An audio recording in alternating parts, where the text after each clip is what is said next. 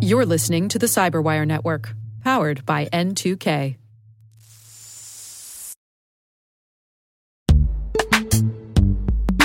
In the dynamic world of enterprise security, identity architects and IT leaders face a major challenge. Growth by repeated acquisitions multiplies the complexity of everything. Multiple IDPs, MFA providers, policy engines that all need to coexist.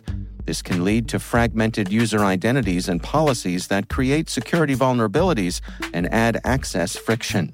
Strata Identity solves this. Now you can decommission unneeded IDPs and consolidate the ones you'd like to keep without rewriting apps or disrupting users, engineers, and app owners.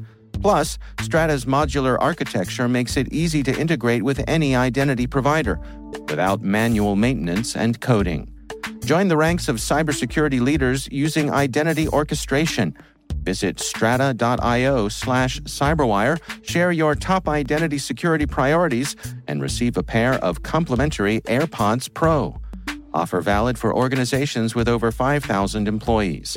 Step into a new era of identity management at strata.io slash cyberwire.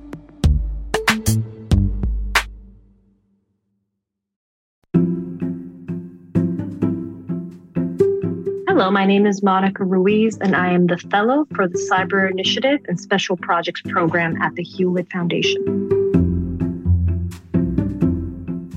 Early on, I wanted to be a weather woman. And I think that's because in my fifth grade class, I was uh, the person that would give the morning announcements. And so for some reason, I, I, had an interest in weather and I had an interest in TV. And so that's what I, I, I wanted to be. But things have certainly um, changed since then. You know, early on, my parents really encouraged both my two brothers and sister to be curious. And they also never really pushed any gender roles on us. And so as the youngest in the family, I also tended to have um, my brothers and sisters hand me downs. And so I, you know, growing up had a blue bike, which I loved. And I never really associated like blue bike with boys' bike or pink bike with girls' bike. I just had my blue bike and I loved it. And, you know, fast forward to college, I developed an interest in international relations. And so I really moved from, you know, TV and, and giving the morning announcements in fifth grade to, to, to more of a, you know, broader international relations context. And I studied abroad in China during my bachelor's degree. And that really played a big role in what I did afterwards because it gave me access to a culture and a language that was so different than my own. And so, you know, returning uh, from China to complete my bachelor's degree, I was fascinated with having been, you know, outside of my comfort zone that I graduated and wanted to go right back to Asia.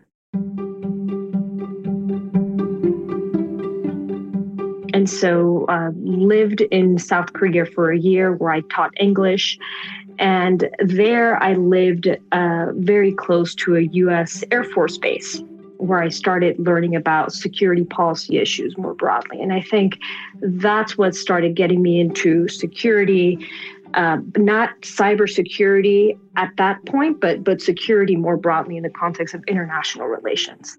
And so, um, you know, returning from Korea, I um, got back to Miami, which is where I grew up, and I started interning and later became a contractor at US Southern Command.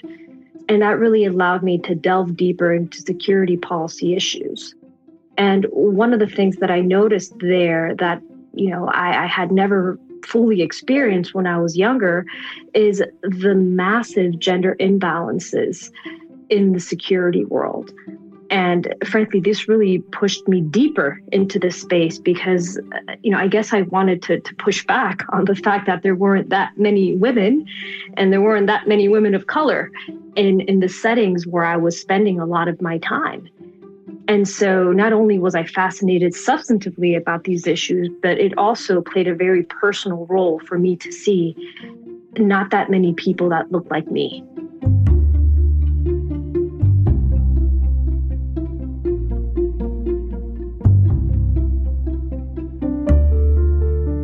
And so, you know, from there, I realized that that cybersecurity is is an issue area that's not only vertically relevant within organization, but it really cuts horizontally across all sectors and all regions. And so, you know, building from my time in China and my time in, in South Korea and my time in, in Boston when I was finishing up my graduate degree, I really um, realized that this is a, a field that I want to dive into full time.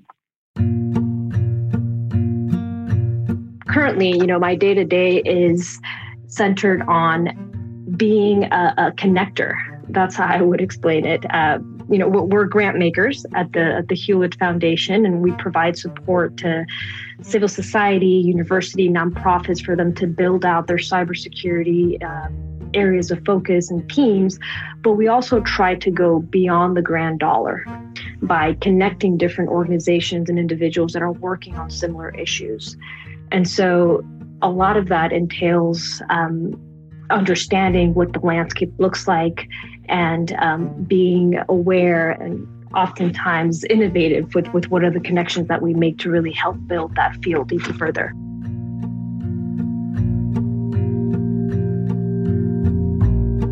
Always feel free and open and confident to lean forward, especially on issues that you want to know more about don't feel intimidated if there is not that many people that look like you.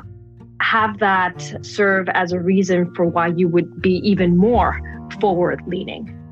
I think uh, it's important to make sure that everyone has an opportunity to build our, our, our, security and feels comfortable doing so. So I hope that my research on the building of these cybersecurity volunteer cyber units is something that has long term effects.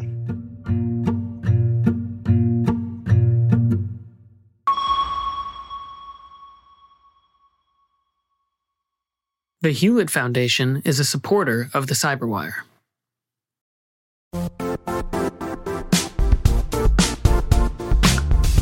The IT world used to be simpler. You only had to secure and manage environments that you controlled. Then came new technologies and new ways to work. Now, employees, apps, and networks are everywhere. This means poor visibility, security gaps, and added risk. That's why Cloudflare created the first ever connectivity cloud. Visit cloudflare.com to protect your business everywhere you do business.